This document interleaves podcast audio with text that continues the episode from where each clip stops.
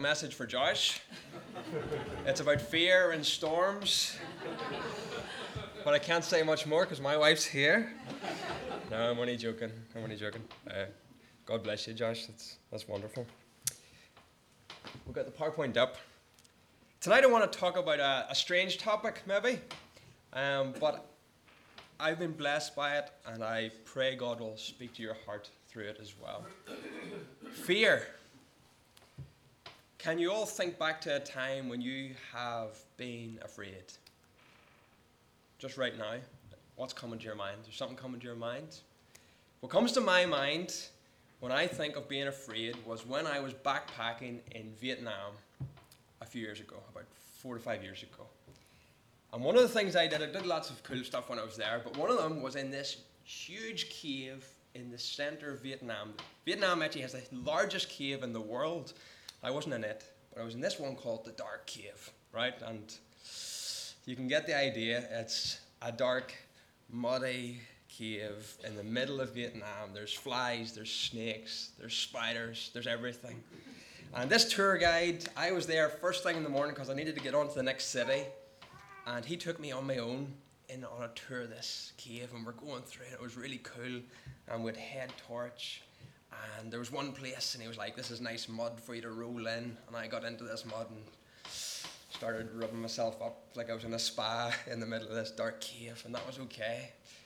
And then we walked around a wee bit more, and there was this like lake in this cave. Now the cave was narrower than this hall, and just goes on for a long, long way. And he says, Jordan, do you like swimming? I says, I love swimming. He was like, right, well, you can get into that water and go for a swim up to as far as you can see, and I'll just stay here on the shore and I'll be watching out around the perimeter for water snakes. right? I says, good man, thank you for doing that. So there I was, sort of being macho man, you know, had to go into this water, and next thing the ground was away from me, I was swimming. And remember, head torch all I could really see was this wee patch of water around me. And you were busy looking around the shore, and you could turn around and, and swimming away. Swimming away. Next thing I turned around, and my tour guide, he was busy doing press ups. That's all he was doing. So I was like, right, right. Do you know what's going to happen next? And swimming away further and further, maybe twice the length of this hall, down into this water. And next thing underneath me, brush my leg, and touch my hand on it while I was doing breaststroke. I says, Jeepers, oh, here I am, water snakes in the water, in the dark, in Vietnam, me in the middle of this water. I'm a tour guide doing press ups 30 meters away from me. And I was scared, right? So I was like, right, don't pee yourself, Jordan. Turn around, turn around, and quickly swam back. Thankfully, it was just a branch or something under the water. But I'm telling you now, you can, you can laugh if you want, but you were in that situation, you'd have been, you'd have been bricking yourself as well. But we can all experience fear, um, and we can laugh about it when it turns out to be um, okay. But in that moment, when you're in a dark cave in the middle of Vietnam, all you can see is a wee spotlight. There's genuine danger out there, and you feel something scratch your leg. It's no joke, right? And I'm sure some of you have experienced something similar. But often our fear doesn't necessarily look like or sound like such an adventure. It can be huge things in our lives uh, financial concerns, family issues, maybe a close friend, and there's now or family issues, and it's just you're scared about what will happen, or scared about the future, what's in front of you, or or you're about to have a baby and you're thinking our life's life's going to change here completely, and and it can bring fear, and that's a real emotion that we all experience. But what I want to talk about, and this chapter in the Bible is full of fear. And if you want to turn with me, it's, it's Mark chapter 4, right at the end, and we're going to go into chapter 5. But the big question, the big question I want us to ask tonight, so if you go to Mark 4, verse 35, we're going to ask this question Should we fear God? Should we fear God? Now, maybe just before we start this uh, talk, in your own head, can you just have a think about that? Should we fear God? Do you fear God? Okay? Now, what we're going to do, this story, there's two stories here. So, what, what happens, I'm going to read the whole thing, but I want to just explain what happens. So, the first part of the story is a short bit of verses, but Jesus and his disciples, his followers, are going in a boat overnight across the Sea of Galilee. So, it's a big, big uh, lake in the north of Israel. And there's a crazy storm comes. And then something extraordinary happens. For those who don't know, it's really cool. And then there's a second story, and it's not a literal storm, but it's a storm of a different kind. And there's a lot of fear, a lot of things to be scared of in both stories. So we're going to look at them both. So let's turn to that. Mark 4 and verse 35 to 41. You can read on the screen, or I'm going to read it to you here. And I'm just realizing my wee tablet has magnets on it, and this is a magnet uh, metal platform, so it's sticking. That's interesting. Okay, let's read. Now, let's remember fear. That's what we're thinking about here. And we've just been thinking about Vietnam. This is a really scary story here. On that day, when evening had come, Jesus said to them, that's the disciples, his followers, Let us go across to the other side. And leaving the crowd, they took him with them in the boat, just as he was, and other boats were with him. And a great windstorm arose, and the waves were breaking into the boat, so that the boat was already filling. But he was in the stern, asleep on a cushion. And they woke him and said to him, Teacher, do you not care that we are perishing? And he awoke and rebuked the wind and said to the sea, Peace, be still. And the wind ceased, and there was a great calm. And he said to them, Why are you so afraid? Have you still no faith? And they were filled with great fear and, stu- and said to one another, Who then is this that even the wind and sea obey him?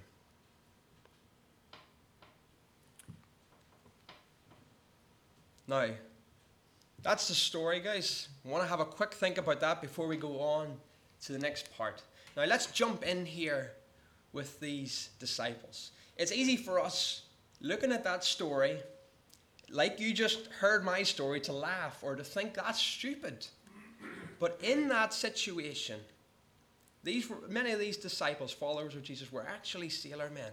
They weren't unused to storms.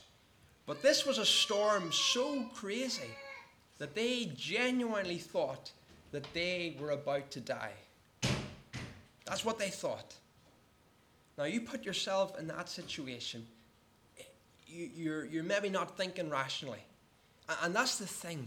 With the situations in our lives where we might not be in the middle of a storm like this, but sometimes when we are so taken over by fear, we don't think clearly. And it's very, very hard to have faith. But think of what happens in this story.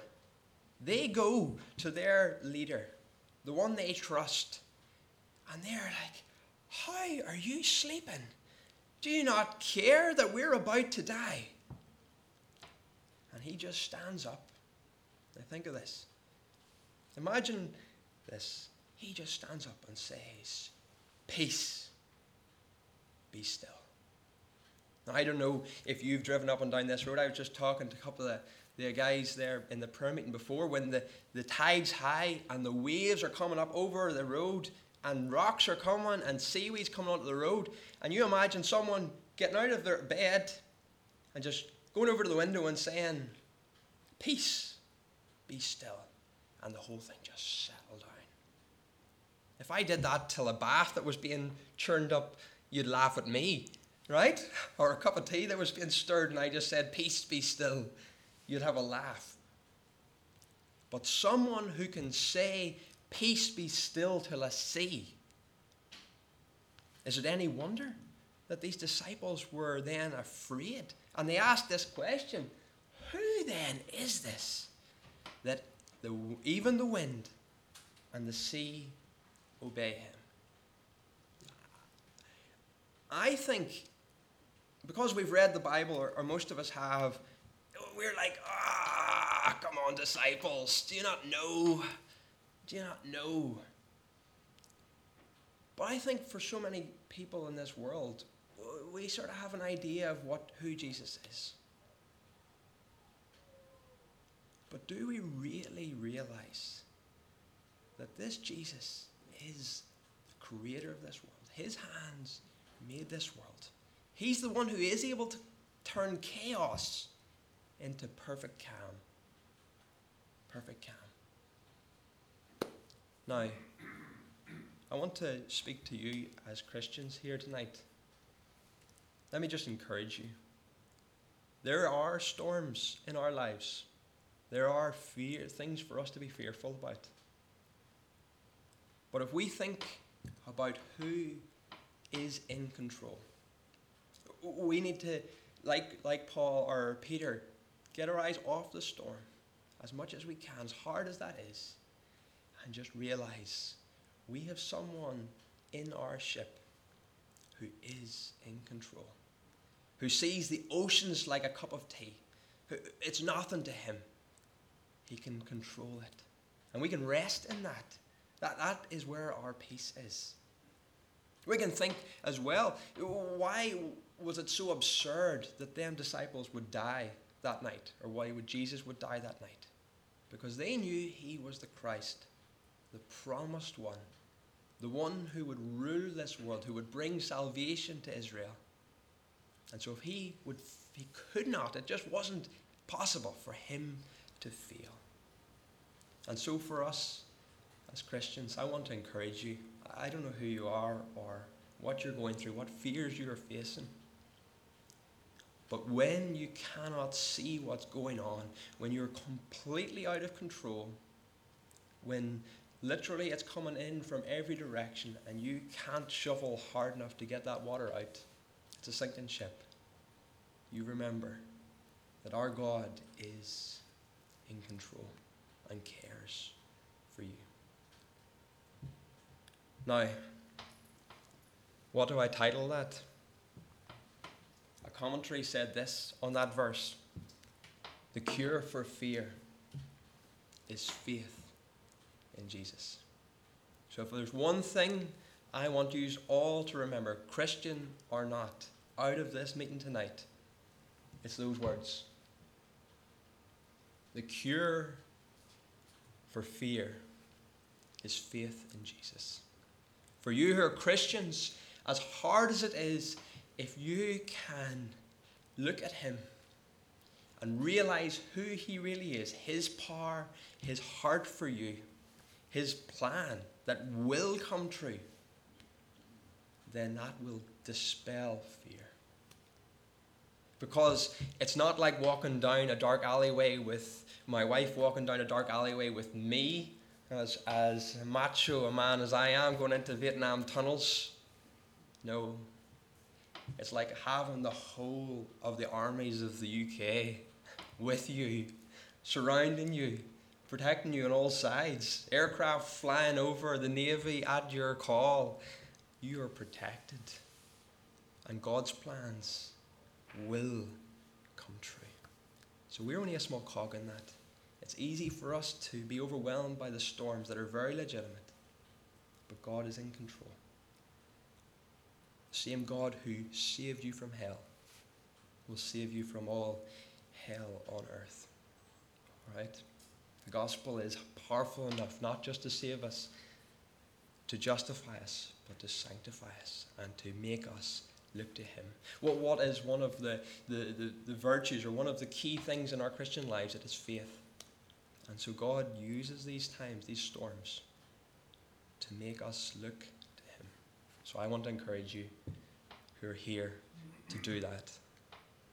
Now, let's go on to the second storm in this passage. If you just continue on the next few verses into chapter 5, I'm going to read through this, but what happens here is after this has happened, Jesus lands on the shore and there's a man who is possessed by, it calls it a legion of demons. That it's legions, uh, the 6,000. It's the largest group in a Roman army. Um, while it may not be literal that there's 6,000 demons, it means that he was completely taken over by demonic forces. And so, what we're going to see here is that Jesus is not just the creator who's able to control the world and nature, but he also has power over Satan, over the spiritual realm. So, let's read. And they came to the other side of the sea, to the country of the Gerasenes. And when Jesus had stepped out of the boat, immediately there met him out of the tombs a man with an unclean spirit. He lived among the tombs, and no one could bind him any more, not even with a chain. For he had often been bound with shackles and chains, but he wrenched the chains apart, and he broke the shackles in pieces. No one had the strength to subdue him. Night and day among the tombs and on the mountains, he was always crying out and cutting himself with stones. And when he saw Jesus from afar, he ran, fell down before him. And crying out with a loud voice, he said, What have I to do with you, Jesus, Son of the Most High God? I adjure you by God, do not torment me. For he was, that is, Jesus was saying to him, Come out of the man, you unclean spirit.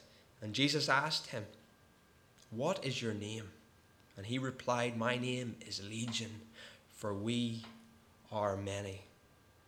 And he begged him earnestly not to send them out of the country. A great herd of pigs was feeding there on the hillside, and they begged him, the demons begged him, saying, Send us to the pigs let us enter them. So he gave them permission. And the unclean spirits came out and entered the pigs. And the herd, numbering about 2,000, rushed down the steep bank into the sea and drowned in the sea. The herdsmen fled and told it in the city and in the country, and the people came to see what it was that had happened.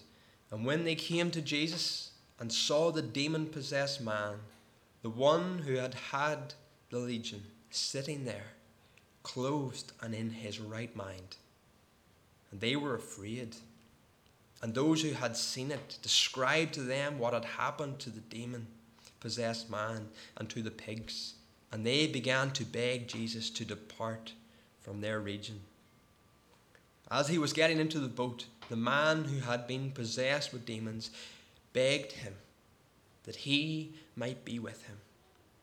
And he did not permit him, but said to him, Go home to your friends and tell them how much the Lord has done for you and how he has had mercy on you.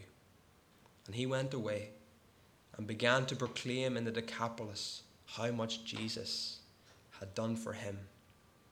And everyone marveled. Let's think about that story. Another storm, and probably something that we don't think about as much. You know, storms that we see out there, we're very used to looking at things around us, to hear the weather forecast, or we're used with family issues, or financial issues, or fears about future. But I think we much less think about the spiritual world that we live in. You know, uh, we recently were studying in First Thessalonians, and Paul keeps on talking about angels. And I had to say to myself, well, is Paul a bit weird talking about angels, or is it me, the one that doesn't think about spiritual things maybe as much as I should? But I think we would be naive, and some of you are aware of this, but the world, the, de- the demonic world is real and maybe it's more hidden here in the Western world, but I used to live in Kenya with my mum and dad as missionaries. And there it's very, very prevalent, it's very open. You see, the devil isn't stupid. He, um, Western world, he has us convinced of atheism and evolution. We explain the, the spiritual world out of this world. It simply can't be a part of our mind. And so we exclude him in from our thinking. Whereas in Africa, the devil has it the opposite way around. He has them so sure of his existence and his power that they're completely captivated by it. And he's got control. But here we have a story again a man who's in the middle of a storm. And we see what the devil does to people. This man was cutting himself, screaming, could not be controlled. And maybe that resonates with you. I don't know what you're going through. It sounds to me like this man was in the middle of a storm that was raging in his mind. And maybe that's where you're at. I don't know. But we've got good news. Just like in the previous story, what happened? The one who was able just to say the words, and that man was sitting in his right mind and clothed. What was chaos, what was a storm and destruction, and his life was literally a torment and a torment all around him. Turned into a marvel, turned into a missionary. One who went just like me here tonight and told about the, what the Lord was doing.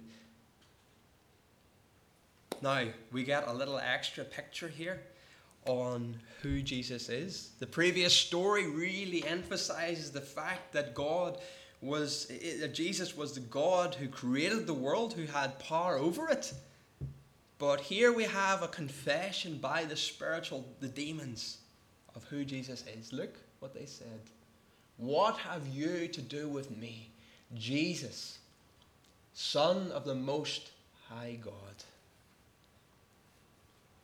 They weren't under any confusion about who this was. They had to beg to be permitted to do, to leave, to be out of that situation. So I'm here to tell you that there is real fear, whether it's storms outside, storms in our lives, or storms spiritually in our minds. We have a God who is powerful to overcome them all. Now, let's have a wee think about our question again, maybe. Should we fear God? Should we fear God? Well, let's just have a think about Jesus a little bit more before we answer that question. Jesus, the Son of the Most High God. Why was he there? Have you ever thought of that? If we realize who Jesus actually is, the creator of this world, like that little video showed, the one who was the author, the creator, was actually in the story. What in the world was he, the one who was the Son of the Most High God, the one who is above everyone, who should be praised and worshipped and will be praised and worshipped forever. He was in the middle of a storm in Israel. He was talking to a man who was deranged. He was the one that these demons addressed as the Son of the Most High God. Why was he there? Well, I hinted at it whenever we talked about how the disciples should have known that he couldn't have died then. But his whole purpose for being here, this one who is so high, so powerful, came and humbled himself. The Bible says he set aside his glory, he became a servant so that we could be rid of fear.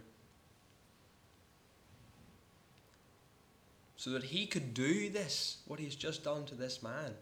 The, the, the passage ends there. It says that, that in verse 19, I'll just go back to it. Verse 19, he did not permit him, he said to him, Go to your friends and tell how much the Lord has done for you and how he has had mercy on you. Now, that is the purpose of Jesus being here. He could literally be in heaven at that moment, being worshipped and praised, but no, he was in the middle of a storm with his disciples, with his followers, to, to nurture them while it might seem harsh. He was trying to build them up, to show them who he was, to give them that confidence to go forward. And he was here with this demonic man, a man who was deranged, cast out by everyone, destroyed in his own mind. But Jesus cared for him. He had come to rescue the lowest. He had stepped into his own creation, the one who had all power over everything, nature and the demonic world or the spiritual world to rescue people who were broken. And how had he done it? Well, it wasn't enough just to come and become a man and put aside his glory and become a servant. But as we've heard, he went and faced fear. He faced ooh, the, the ultimate fear, death, the valley of the shadow of death. He faced it.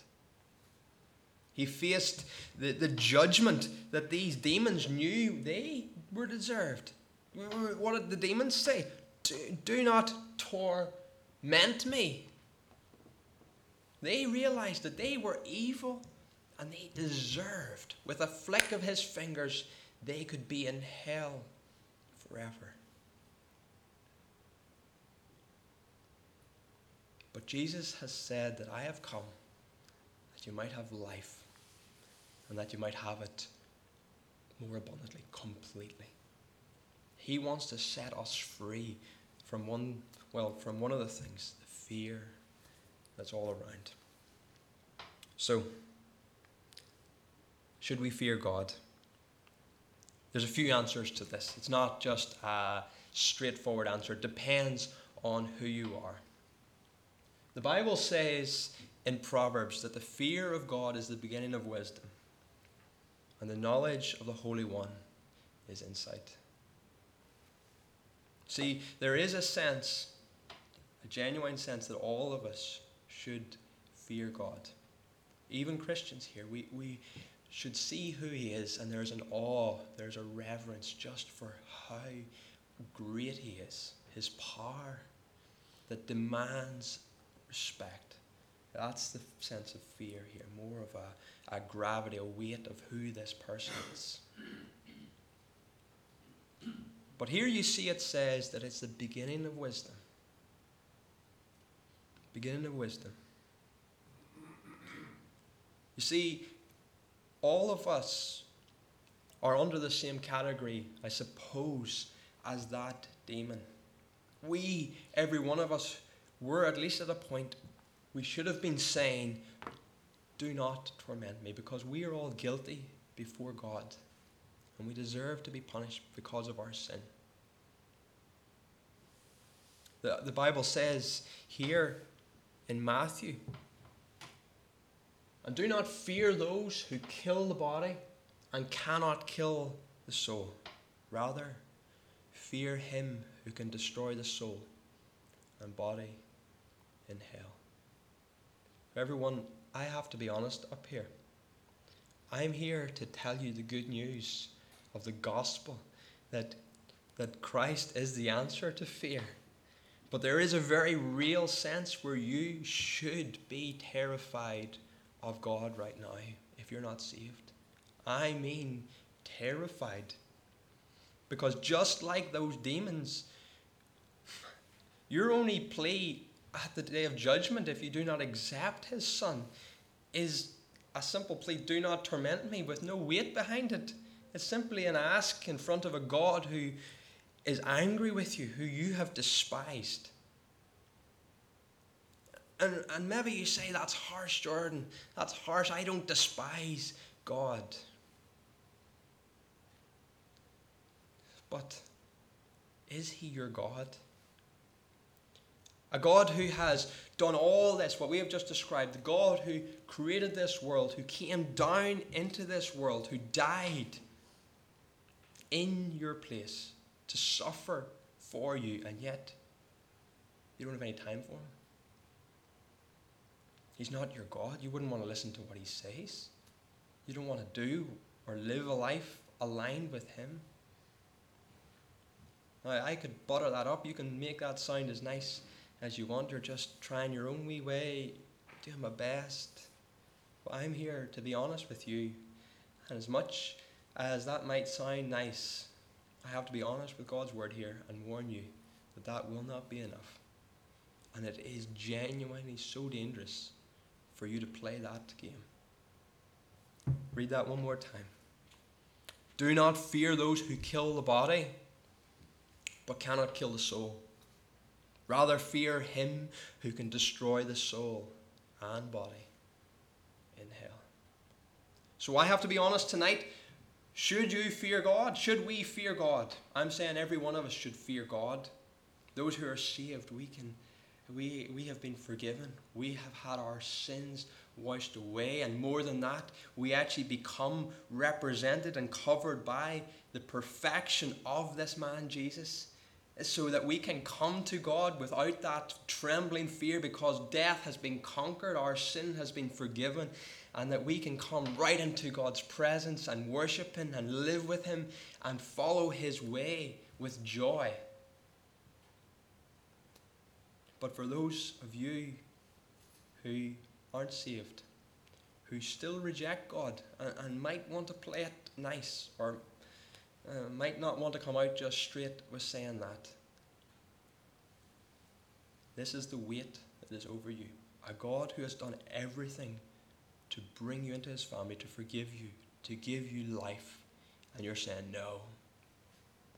No matter how small that no, it's still a no. So I leave you with this. Told you this was the finale, the central part of this whole message.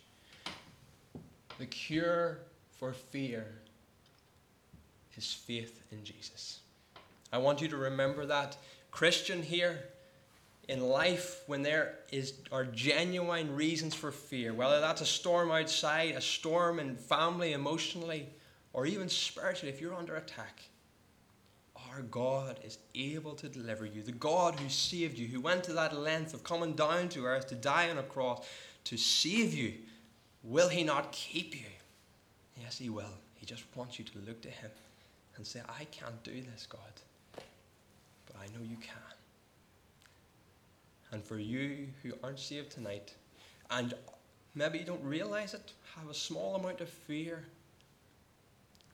there is a God who will be able to set you free from all fear. And what do you have to do? Well, you don't have to do anything. Just look to Him. He has done everything. See this man that is, is central here. What does it say on the front? Jesus Christ is Lord. That's the one you need to come to. You don't come to a person like me or anyone in this hall. There's someone who has done everything to set you free, that you might have life. So, whatever the storm you're facing, whether Christian or unsaved, the cure to fear is faith in Jesus. Thank you.